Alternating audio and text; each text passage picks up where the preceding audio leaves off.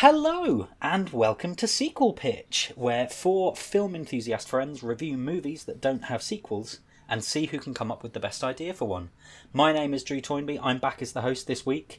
Joining me once again today to review our movie and pitch me their ideas, we have Andy Henry. Hiya. Yep, it's me. Bah. Yeah. I wasn't expecting to go first, sorry, I was doing something else, I was thinking. We also have Matt Rushton. Hello there. And we have Ross Armstrong. Hello there, everyone. This week, we rather changed our pace in terms of choice of movies. We've moved on from the high-octane action movies of debatable quality. Are you talking about Rampage? Yes. Don't be slagging off Rampage. Don't be slagging off Rampage. I'll come for you. So, we've decided we've gone back to more family-friendly fare, or... as I kind of realised watching this again as an adult, as family-friendly as a movie about an eccentric recluse trapping, disfiguring and quite possibly killing four children after creating a global litter and obesity crisis could actually be. We watched 1971's Mel Stewart directed, Gene Wilder starring musical adventure, Willy Wonka and the Chocolate Factory, of course...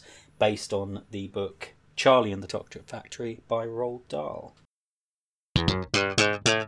So we're going to go to our review, but before we do that, in case any of our listeners haven't seen the movie, we do a 60-second summary to tell you what happens in the movie, and I'm going to start now. Hi everyone, it's Drew here.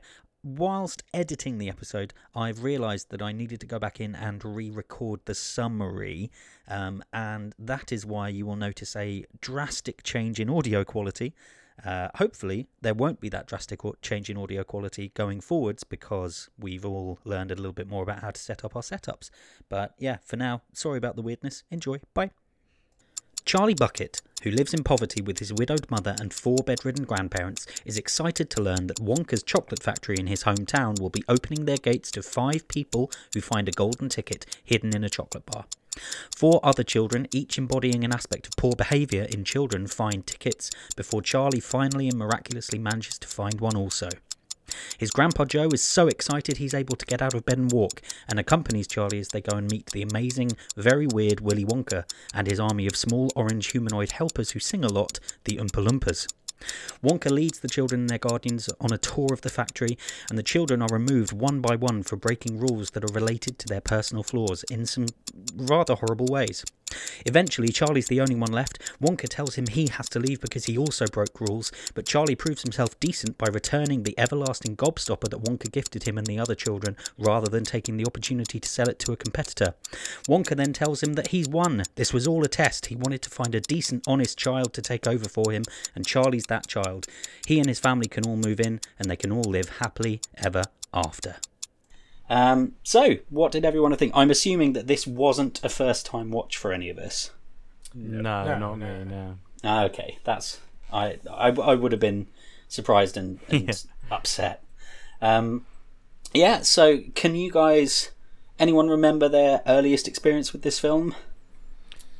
I remember doing a stage show of it once. That was quite fun. I also did the stage show of it. Oh, jealous! I never did the stage show of it. Did you not? Oh no. Were you Charlie, Drew? No, I was the narrator. I did it when I was like 17, 18. I was Charlie. My stepsister was Violet Beauregard, and so she put on one of those inflatable sumo suits that was painted purple. Yes. I got to expand. That's amazing. That's such a good way of doing it. Yeah. I like that. I really like the film, and I think it brings back, nostalgia, nice memories of days gone, and Gene Wilder's performance in it is really good. Like, he's amazing in it. He is the best Wonka that is on screen, better than Johnny Depp. Of the two of them. Yeah. It's a toss-up really between the two, but I'm on Gene Wilder's side too. Yeah. It's...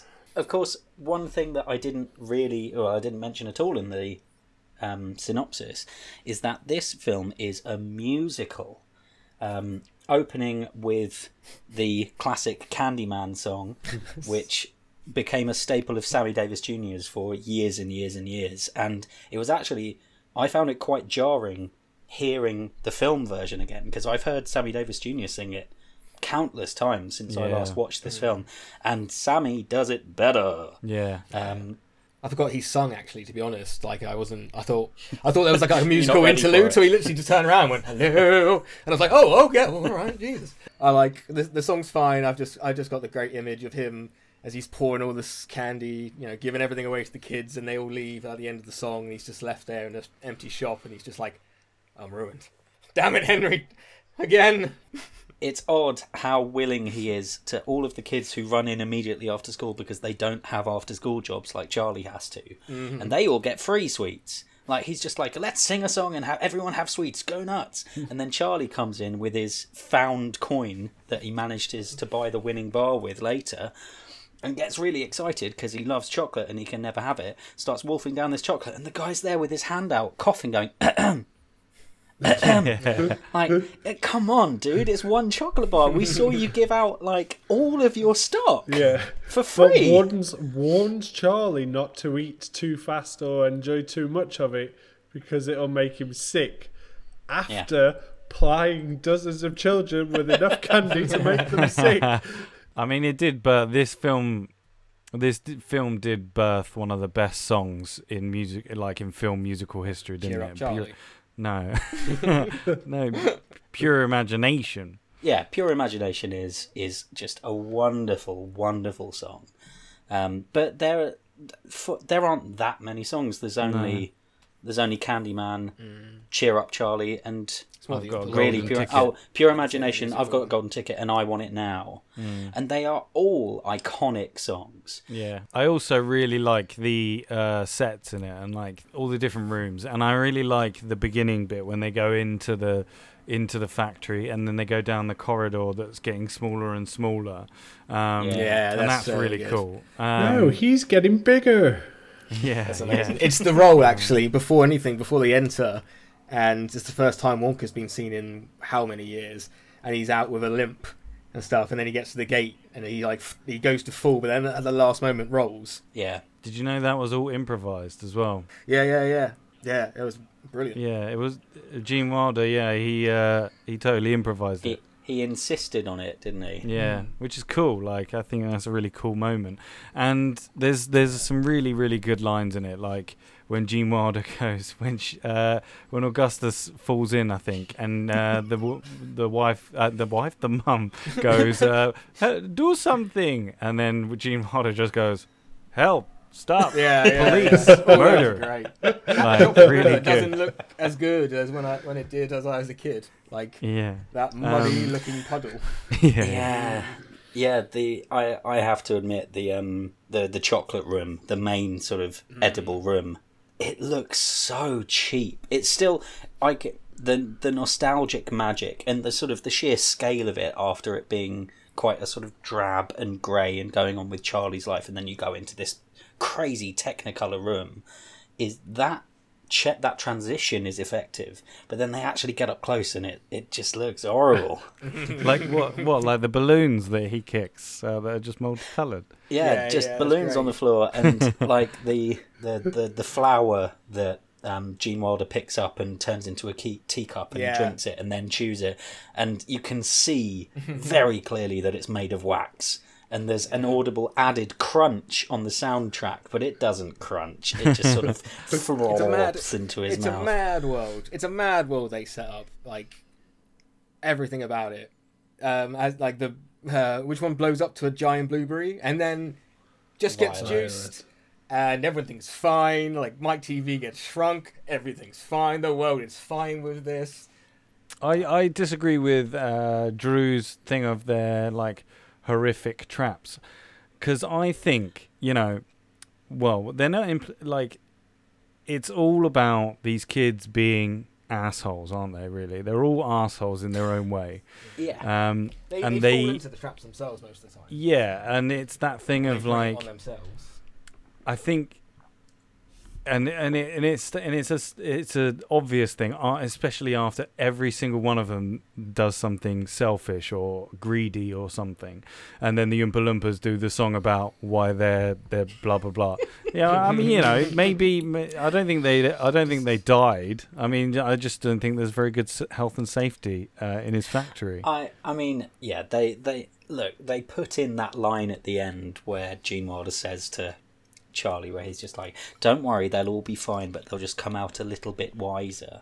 But like, of course he'd say that. Is Charlie going to follow it up? Nah, this man killed those kids. Wonka's bailing. He better not. He's out of the glass elevator, just opens the door and just flies away. Just Charlie's left. Yeah, it's the whole film is Roald Dahl's work in particular is, and his more adult short stories are very, very good as well. Sort of his relatively clear to see anti-Semitism aside, but his kids' work is all quite. It's not all quite dark, but a lot of it has some quite dark themes, and this is effectively just. It's a fable. It's something to tell kids to, like, don't overeat or you'll get sucked up into a pipe. Don't chew gum and be loud, little girl, or you'll turn into a blueberry. Don't watch too much TV, you little bastard, or you'll get shrunk down. And don't you be spoiled, you little bitch, or you'll fall down a hole. You bad egg. Yeah, given, like, these are children. They're children, man. There's even a line in the song where the Oompa Loompas are like, blame it on the mother and father. Yeah. But Willy Wonka's like, nah, fuck it, I blame the kids. It's all their fault. And, like, doing a bit more research, having watched the film and reading up that apparently Roald Dahl was a bit of, like, a grumpy, mean old man, as you might accept from an anti-Semite, or expect from an anti-Semite. It makes a bit more sense that actually this guy was just channeling all of his grumpiness into writing books, telling children to be seen but not heard. Yeah. And then someone made it into a film and it turned out to be wonderful.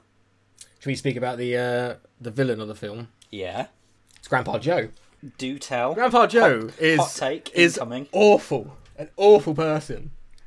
All right, so these are the points I've got about Grandpa Joe. He enters the film miserable.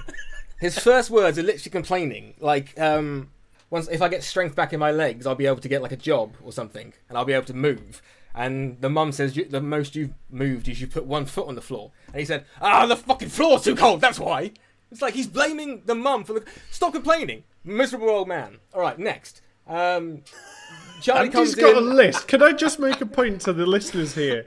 Andy had to pause to read his list. I did. I let the grumpy old man go at first. But then when Charlie came in and he went, I've got a loaf of bread, and the mum's like, oh, where'd you get that from? And Grandpa Joe's like, fuck it, doesn't matter, give it to me. I'm like, wait a minute. I need to write these down. Next.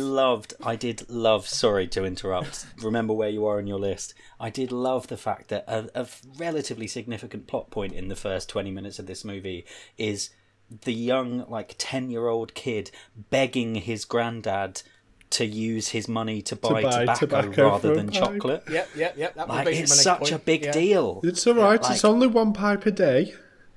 Fucking idiot. So yeah, basically that's another point.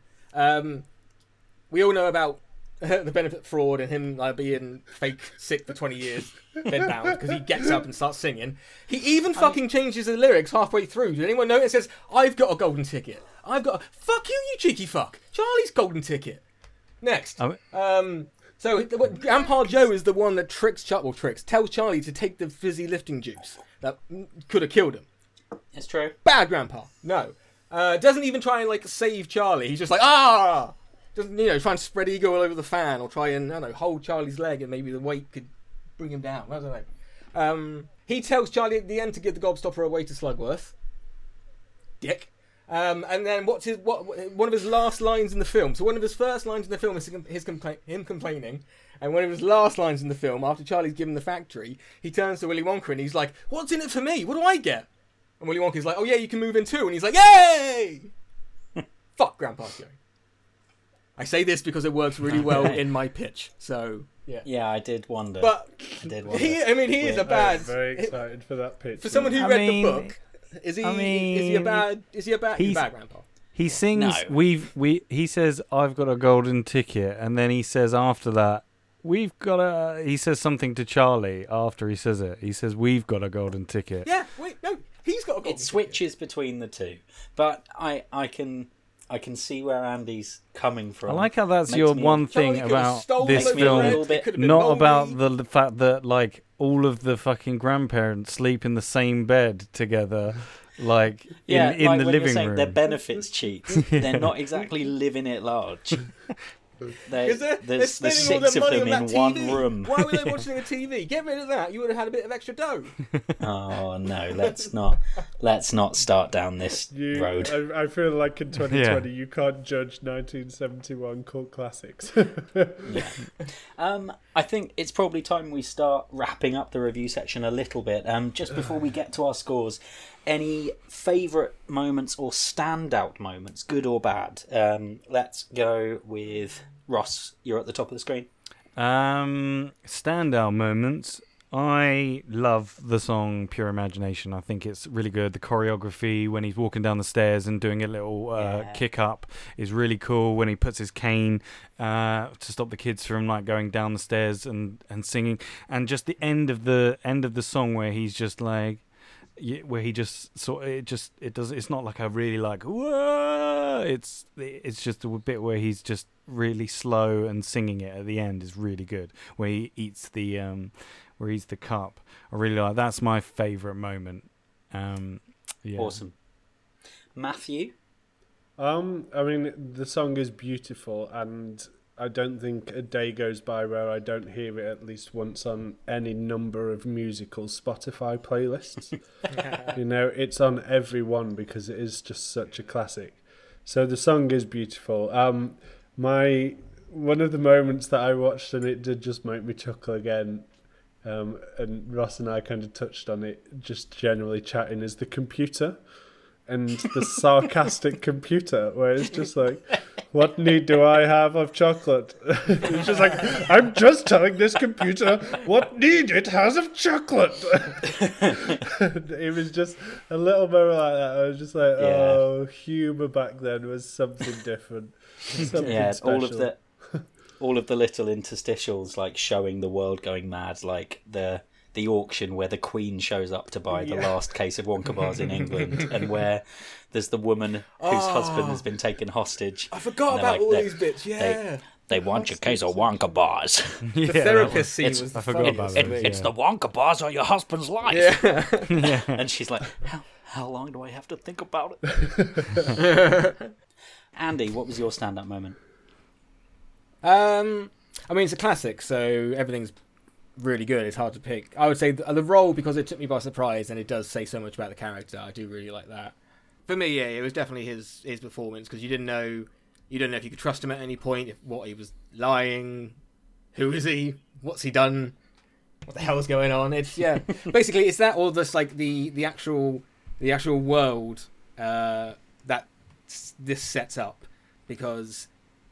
Has anyone read the sequel to this or know what the sequel is? I'm guessing Charlie and the Great Glass Elevator. Yeah, I'm guessing none of ours are going to be like this. But I when I was thinking about this pitch, basically, I thought about the world more than like just a direct sequel, because this world is mad. This is a great world. And hey! The review section is not the place for your propaganda to. Hype your pitch. That's all it's been. He's badmouthed Grandpa for 10 minutes because it's part of his sequel pitch, and now he's talking about the bloody podcast. Grandpa was the worst character. Andy's out here doing really psyops. Playing on it. Right, get on with it. Okay, so super quickly then, let's run through scores. Same order again. Ross, out of 5, what would you give this movie? I would give this movie 4 Augustus Gloop block passages out of 5. Very good. Matt? I would give this movie 4 perfectly questionably rolled newspapers for the paper round out of 5. Andy? I'm going to be boring and go with 4 chocolate salty balls. Matching the tone. And I'm going with 4.5 wonderfully sung renditions of Cheer Up Charlie, which made me weep like a little child. Oh. Our highest rated film by a significant margin.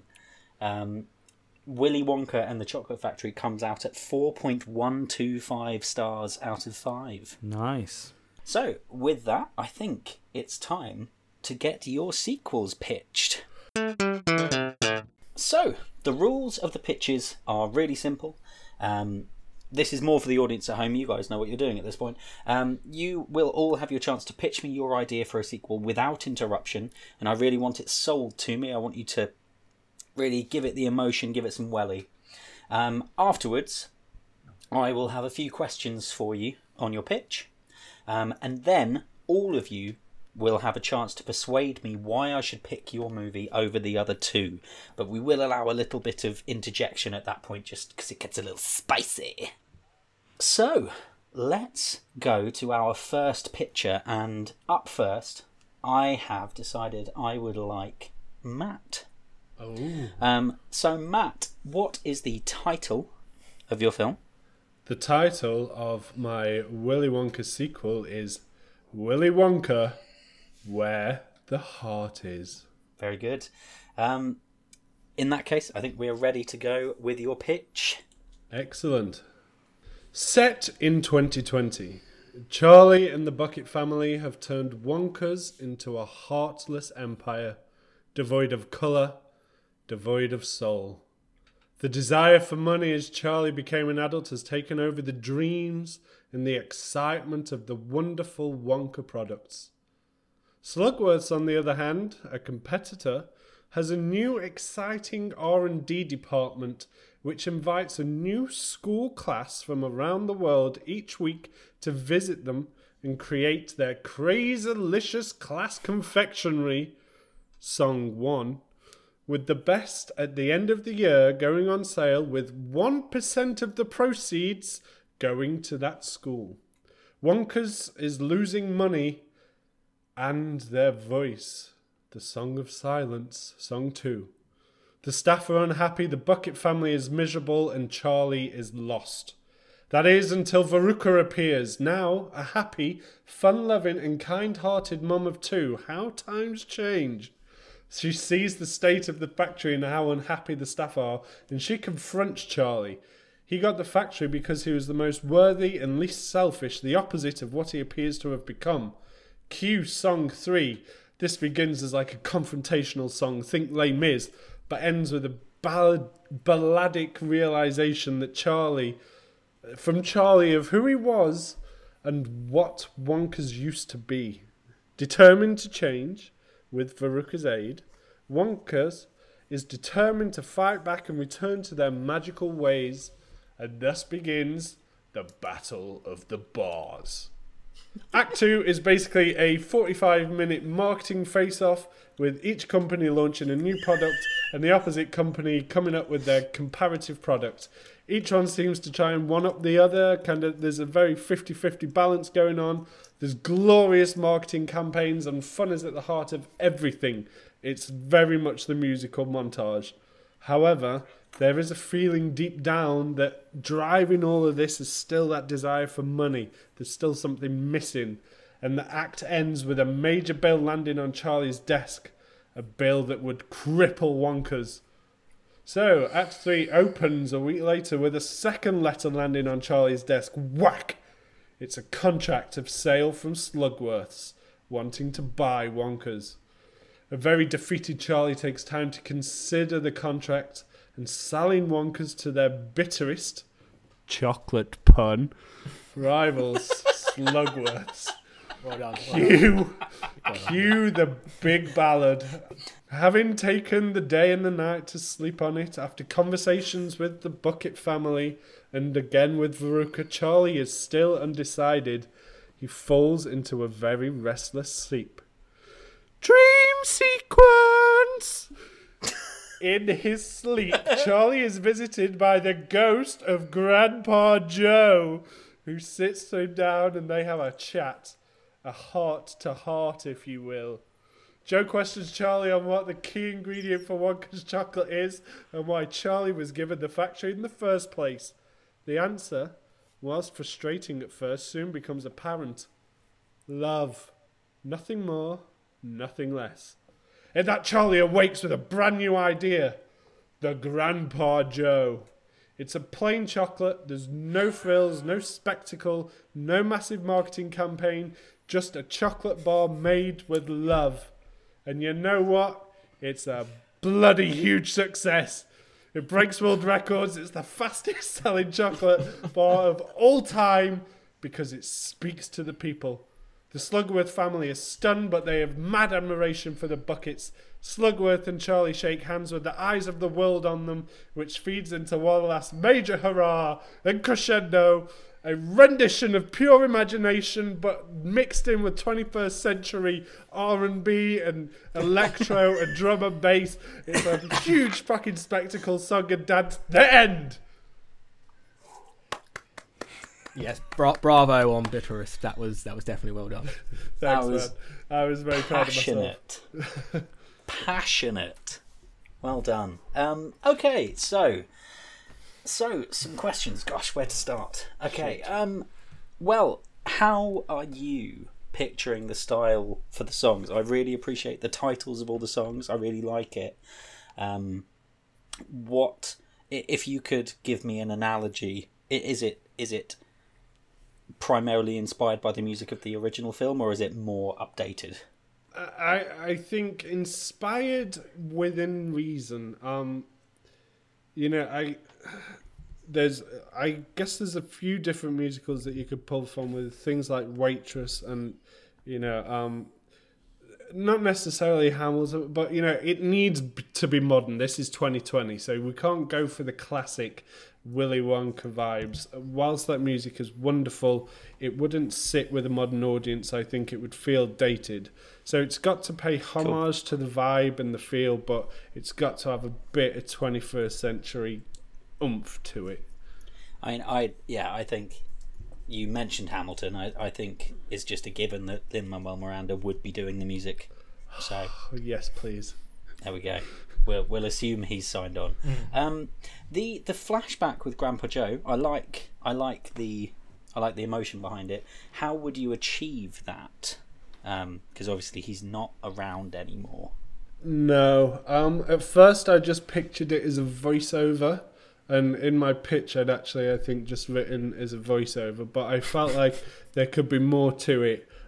Budget depending. We could look at how we could work in a digital transference of a. Maybe he could come in the clouds, Grandpa Joe. There was a Lion King vibe to it. That's where the dream sequence came from, was the Mufasa chat. But I felt like you couldn't go too much down the Disney route. With He Lives in You, especially, the Lion King musical came in and it was like, Grandpa Joe can sing He Lives in You, but it's Wonka he's singing about now.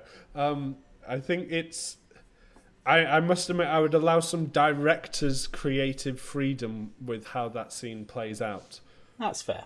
That isn't the Family Guy scene in my eyes, as we didn't really touch on it. Fair one.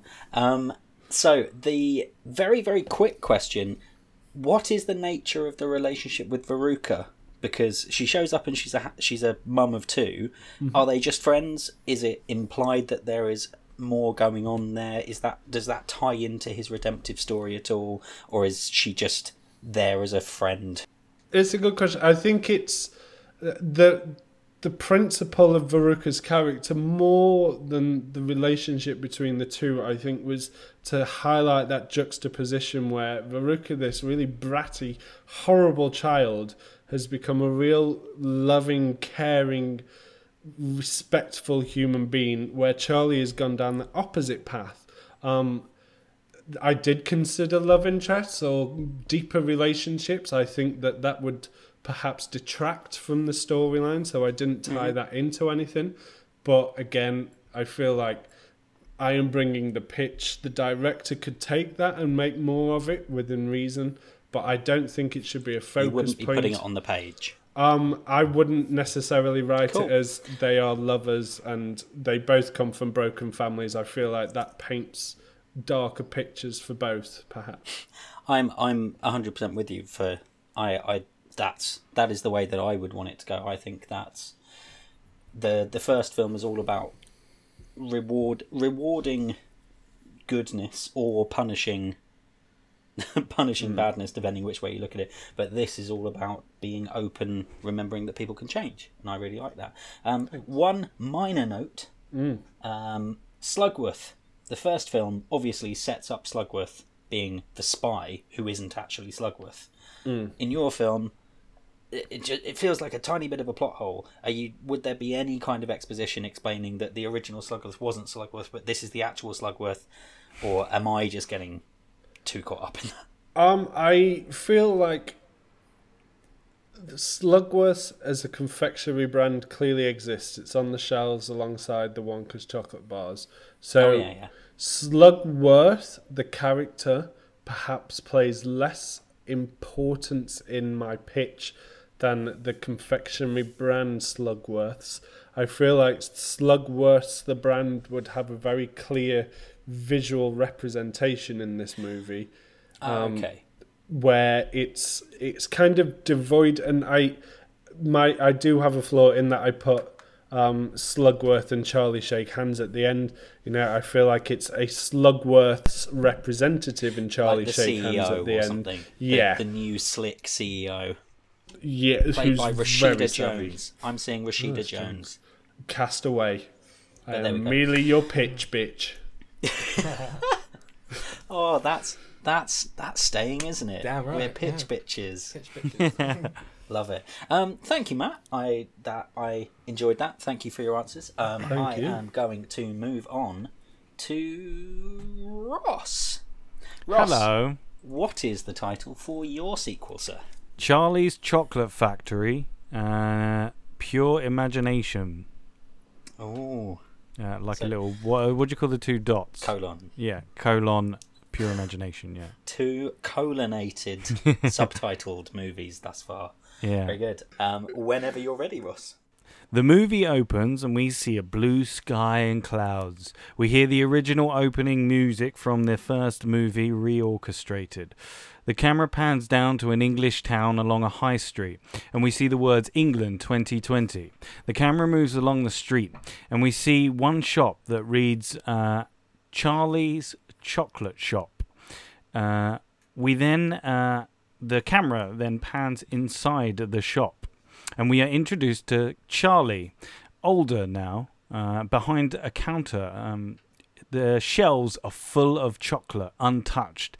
Charlie is looking through his mail, all the bills that are late in payment.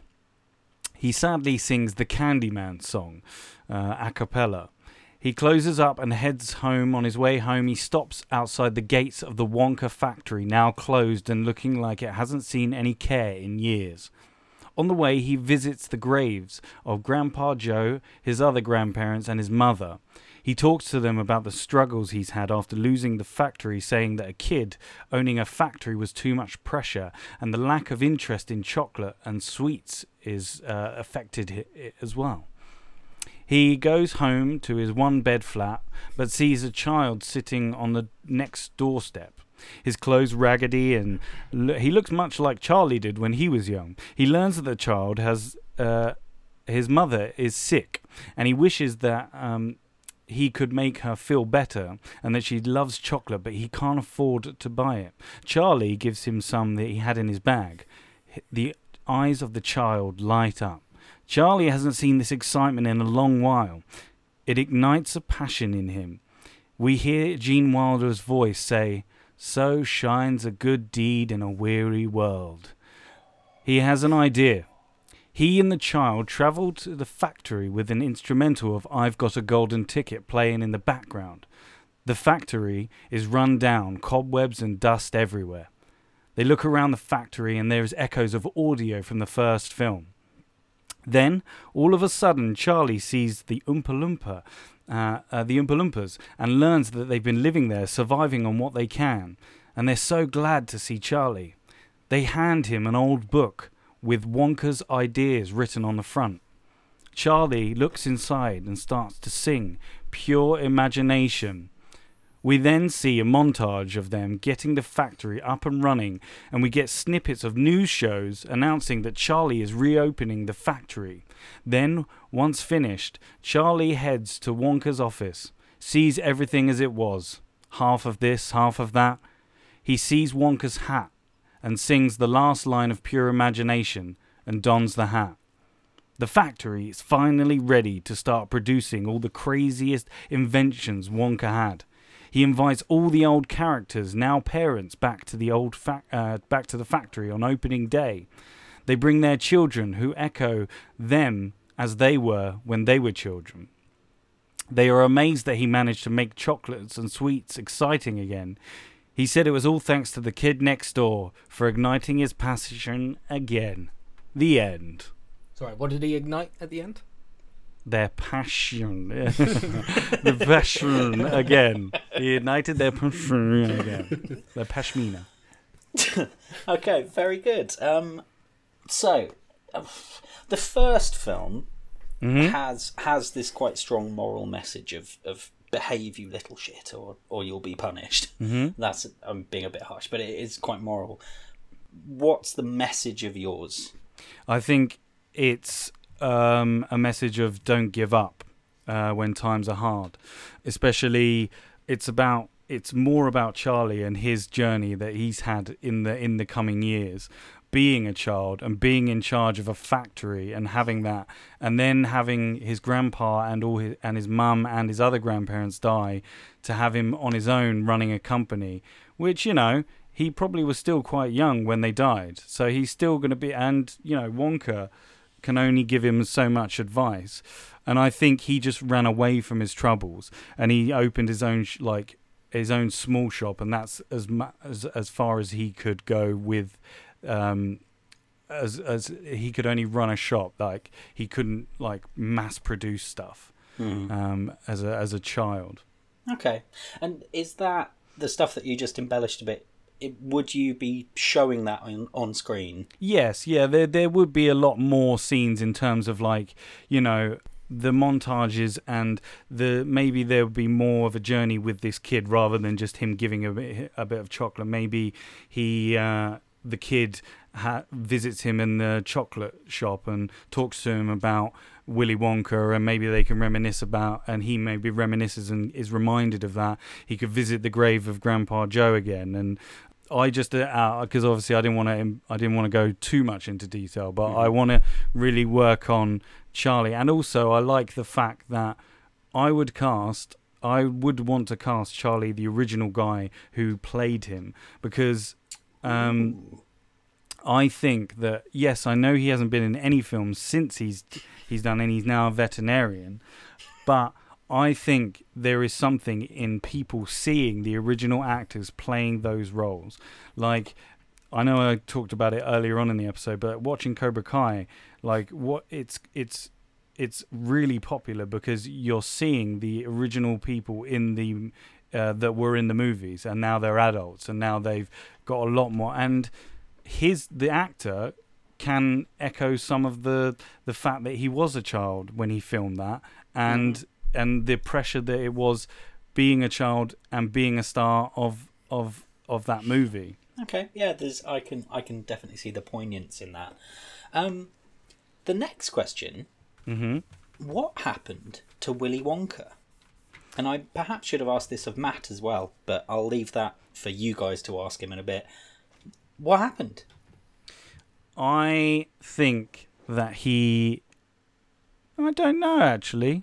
You don't know in the film. It's just left completely ambiguous, because I like that you hear his voice occasionally, and there are more sort of direct callbacks to the first film. I like that. It feels like he has a presence. Yeah. And I think it's a valid choice for the audience not to know, because he is such a magical character. I think that's valid. I was just curious. Last question, then. Any songs? Yeah, so I think there will be maybe So he's going to sing Pure Imagination. Yep. The original Charlie is going to sing Pure Imagination.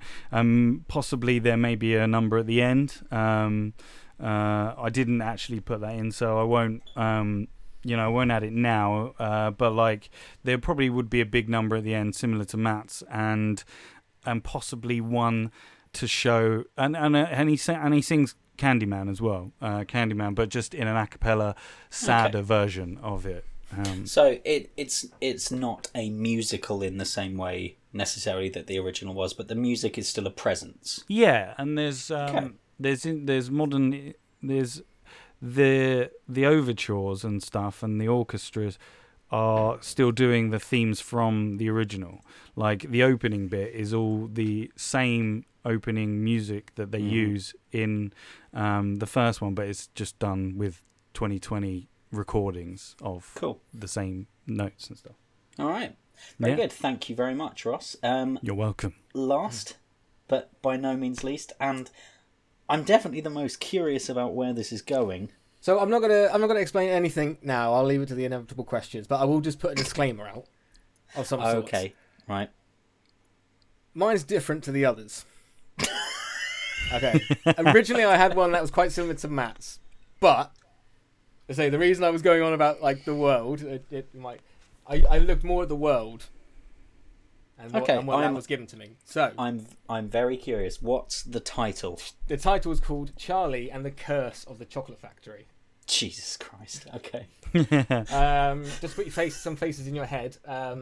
There's a bit where we go back to 1971. It's a very short scene. Actor-wise, I think we can get round it by either doing CGI or having everything filmed from behind, so we never see faces. It's very quick, so it'd be very easy to do. And then so we got Charlie, older Charlie. I'm thinking Tom Holland or Daniel Radcliffe, and then Grandpa Joe, Michael Gambon or Christopher Lloyd. I'd like to audition for Grandpa. Okay, all right, okay. Whenever you're ready.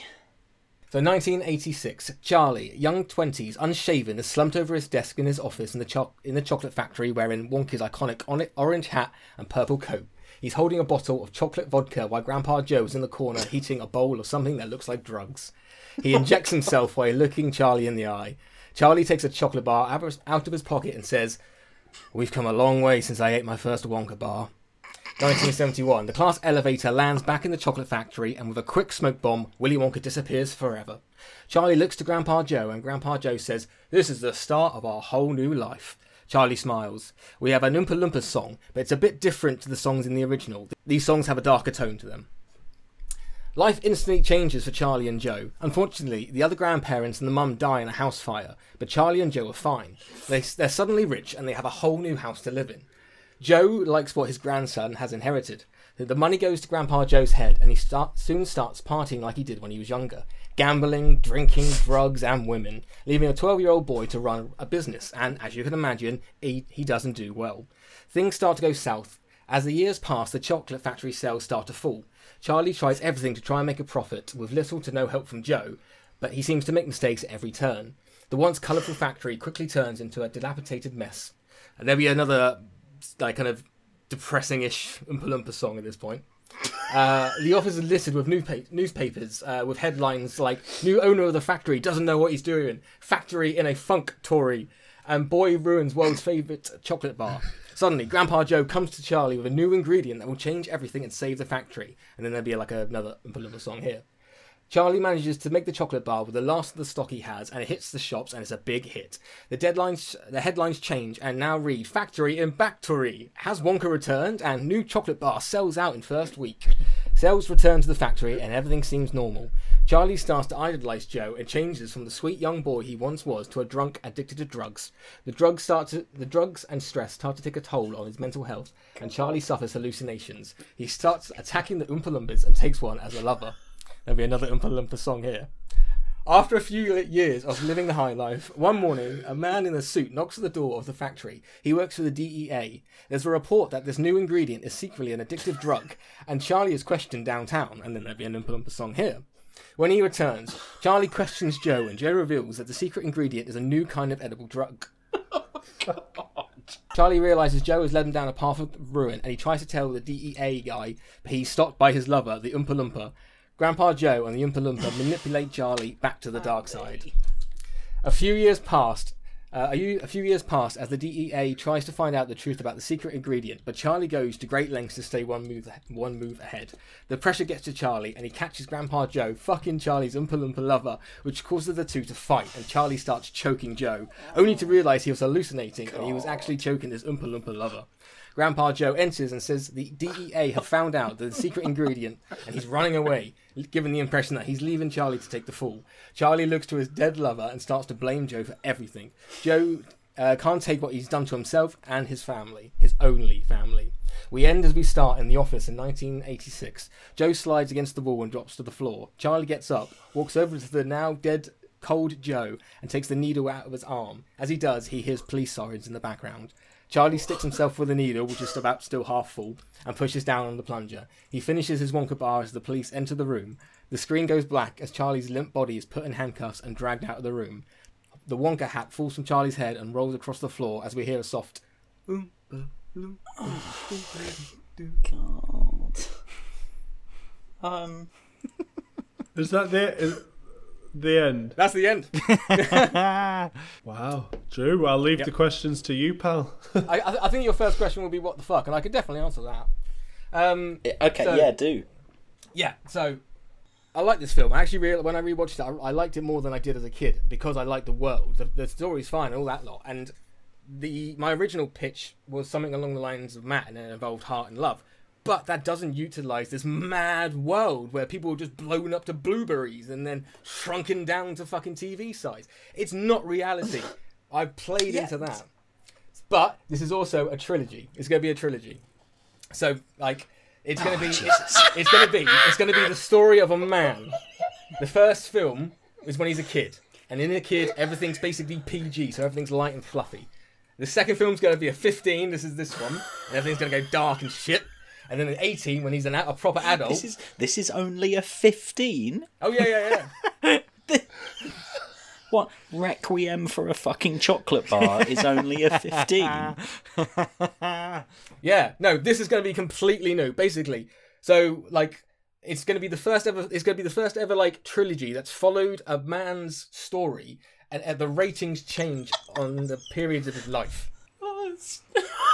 It's like Boyhood, but with wonderful childhood characters and crack. No, Andy. So, okay, imagine seeing a film as a kid like Lion King. Imagine seeing a film as a kid like Lion King, and then someone comes to you like 10 years later, and they're like, "Yeah, that's good, but do you see the sequel?" And you're like, "The sequel?" And they're like, "Yeah, man, shit gets downright weird." And you watch it, and it's like this, and you're like, "Yeah, I had that. You know, family can watch that shit. This will be awesome." So you're limiting the amount of people that can see it already when you're...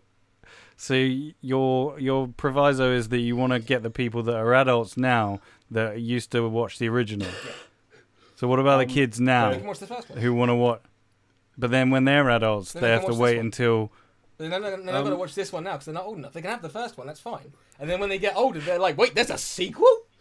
There's a sequel, and they watch it, and like 20 years later, they were like, "Oh, there's a sequel to this already 1975 film." Yes. Yeah, when they pass 15, they're like, "This is the birthday present, like your dad gets." You. There is no way this is a 15. My God, man! All right, so to confirm, you are seeing this as a straight dramatic film. This isn't you going for dark comedy. This is slight dark comedy, like black comedy, but it's not littered. It is serious, but obviously the fucking situation would cause some sort of comedic scenes at some point, like dark and stuff. But yeah, no, it's rather than a nice children's story, you've got that. I'm going to continue, and it's just this just mad world and this guy's mad story in this mad world. I struggle that yes, it's a fantastical world, and so of all of the fantastical things and magical worlds where the Oompa Loompas could have come from, and flying elevators, you instead choose the magical problem of hardcore intravenous drug use. nothing magical about everyone else's. It's not like the drugs aren't like the main thing. It's just what the world can provide. Well, the movie's magical. It's a musical. Yeah, drugs is hardcore real world stuff. This isn't escape. That's not escapism. It is. If you take drugs, it's escapism. That's what you're doing. So, this is not an advert for drugs. People listening at home. Yeah. Do not do drugs. I am. Don't think about this as a sequel. No. It's my job as the host to think about this. Yeah, but I'm telling you what. This is what I'm giving you. Don't think about anything else. This is like think about the universe and where this film could go. But it's sequel pitch. It's not original idea pitch. It's not original. It's a sequel. It comes as a package with the first film, and as a package. All right, okay. I want you to picture. Imagine that. I mean, DVDs are still irrelevant. Way of consuming media. Imagine you walk into your local Tesco's in Bristol. You walk into the media section. There's a 2-pack of the Willy Wonka movies. And it's rated charitably for you. It's rated 15. And there's one front is the painting of Gene Wilder in a hat. And the other one is Grandpa Joe injecting crack? I mean, I don't know if that will be on the front cover, but I'll give you it to. Yeah. Okay, yeah, that's fair. You didn't specify. It'd be more like Look, I think you can tell where I'm at. To your actually, well, no. I'll leave my summary thoughts until later. Can I just?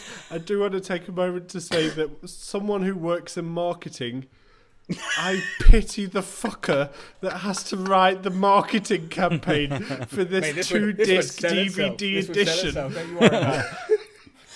Okay, we're already running slightly over target on this, so I'm going to move us on. Thank you, Andy. I can see how much thought you've put into it, if nothing else, and I can give nothing but respect for that. So, very quickly, same order. Matt first. I want you to tell me why I should pick yours over the others. Firstly, Ross, your film is wholesome as fuck, but it's just too much of a bow to the original. Andy, I would even allow it if this film was being made 20 years or 10 years after the original, not 50. But it's okay. Your child audience would now be in their mid-50s, parents themselves, possibly grandparents themselves. They may not be as excited about watching your sequel. I feel like mine is the truest, most wholesome and most musically intended sequel, which would absolutely make it onto Broadway and the theatrical scene as well as the movie scene, and you know it'd be your biggest moneymaker. Okay, thank you, Matt. Ross? You should pick mine because I think that people like, especially at this time, like nostalgia, and they like. I think mine has a perfect blend of that, using the original actors, getting them to come back. People like that, especially at this time. I think that my wholesomeness is a positive, and I don't think it's a negative. I think that Matt's pitch is a bit too too corporate, people going against each other, and it might come across boring. It's just I'm gonna make a product, you're gonna make a product, okay. With the same original actors and with a load of songs and dances. I mean, all of them. Yeah, all right, mate. Do you have Charlie in yours? No, you don't. Yeah, I do. Charlie is in the buckets from the factory. No. No, he's in my movie, not yours, mate. Sorry. And Andy's, it's too far. It's too off the wall for me to pick. I think if you're pitching a children's movie, it needs to at least be in the same vein of being a children's movie as a sequel.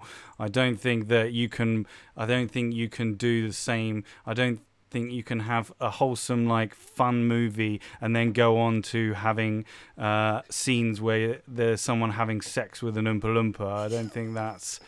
I honestly don't think that would be good in a movie. So that's why you should pick mine.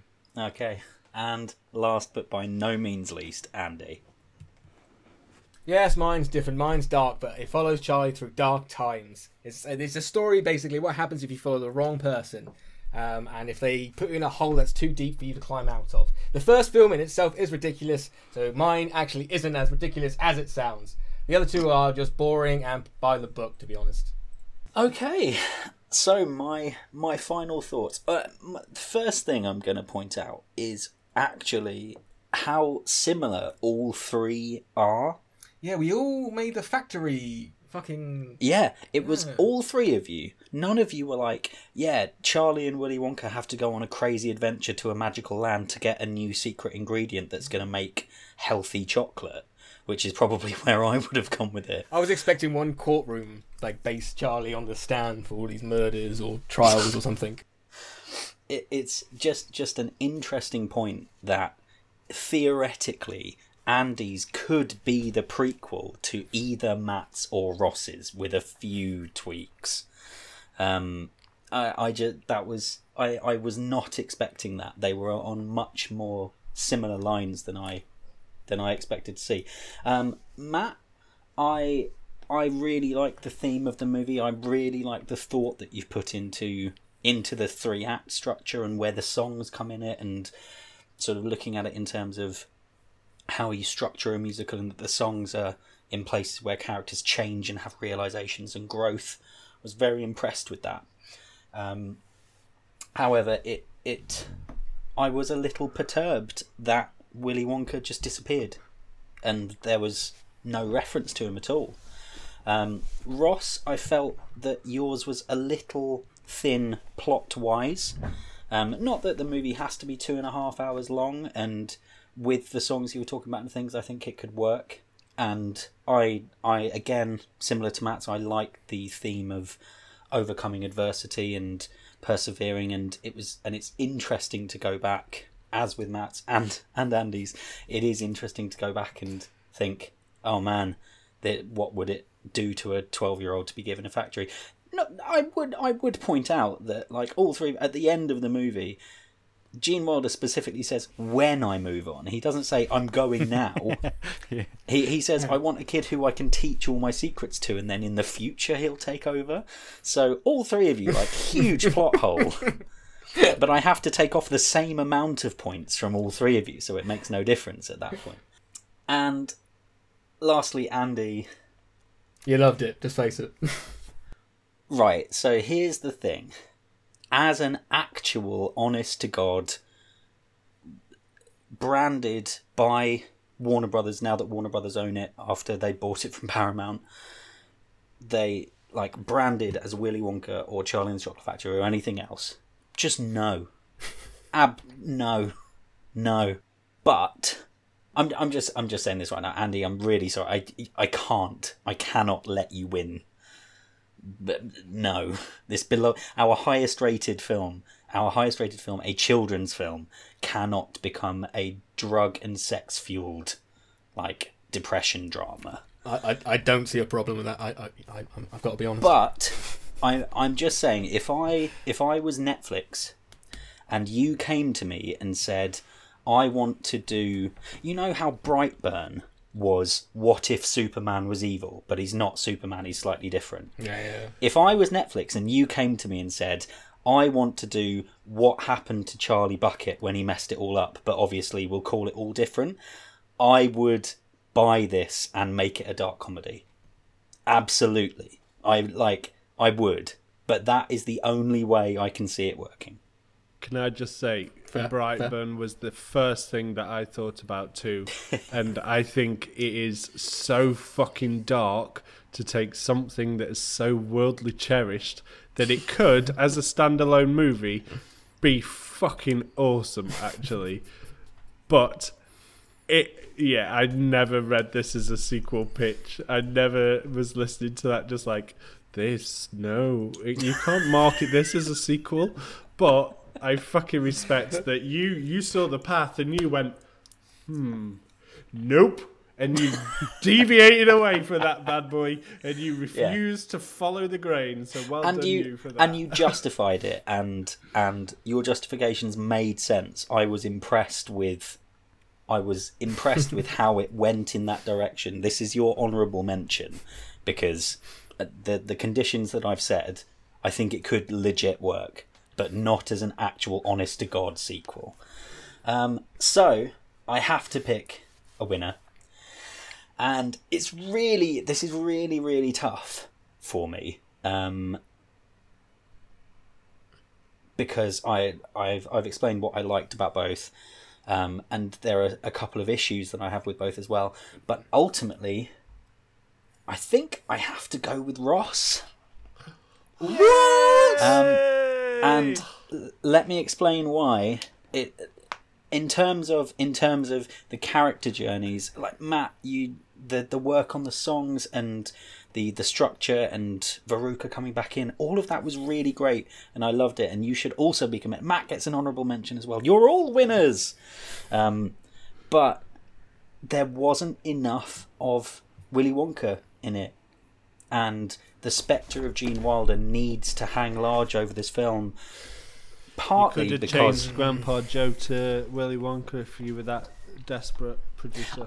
I know, just saying, but... I gave you your dream sequence. I even said it as dream sequence! So it was even more... I didn't win. But yeah, they... Again, I think I said this on the first one that I hosted. Like, if I could smush yours and Ross's together, then I would.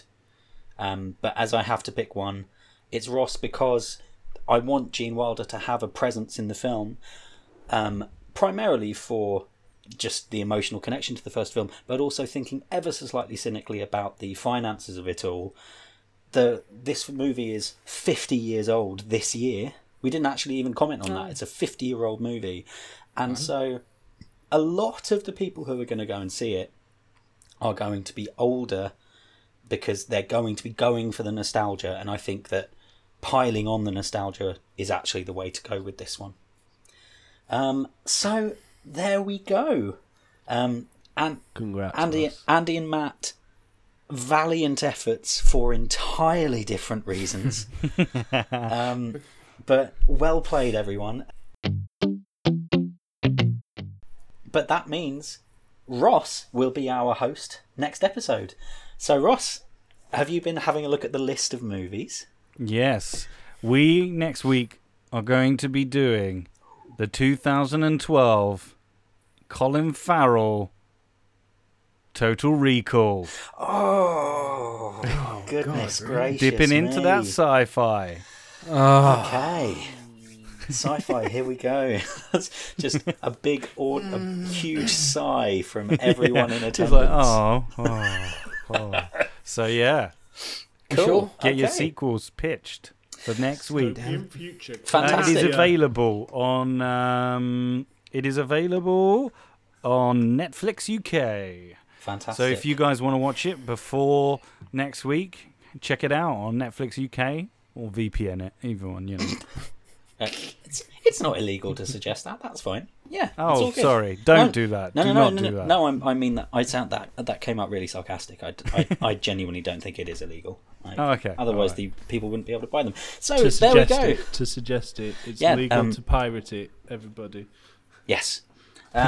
So that is it for episode 4.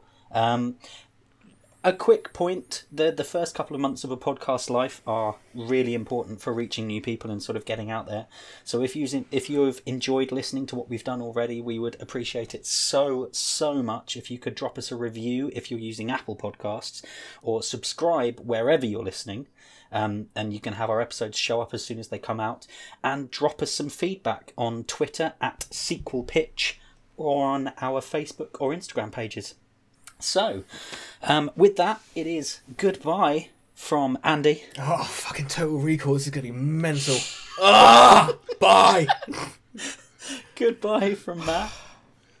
Goodbye, everybody. Goodbye from our winner, Ross. Come with me and you'll be in a One win out of four, 'cause I am the champion. And goodbye from me.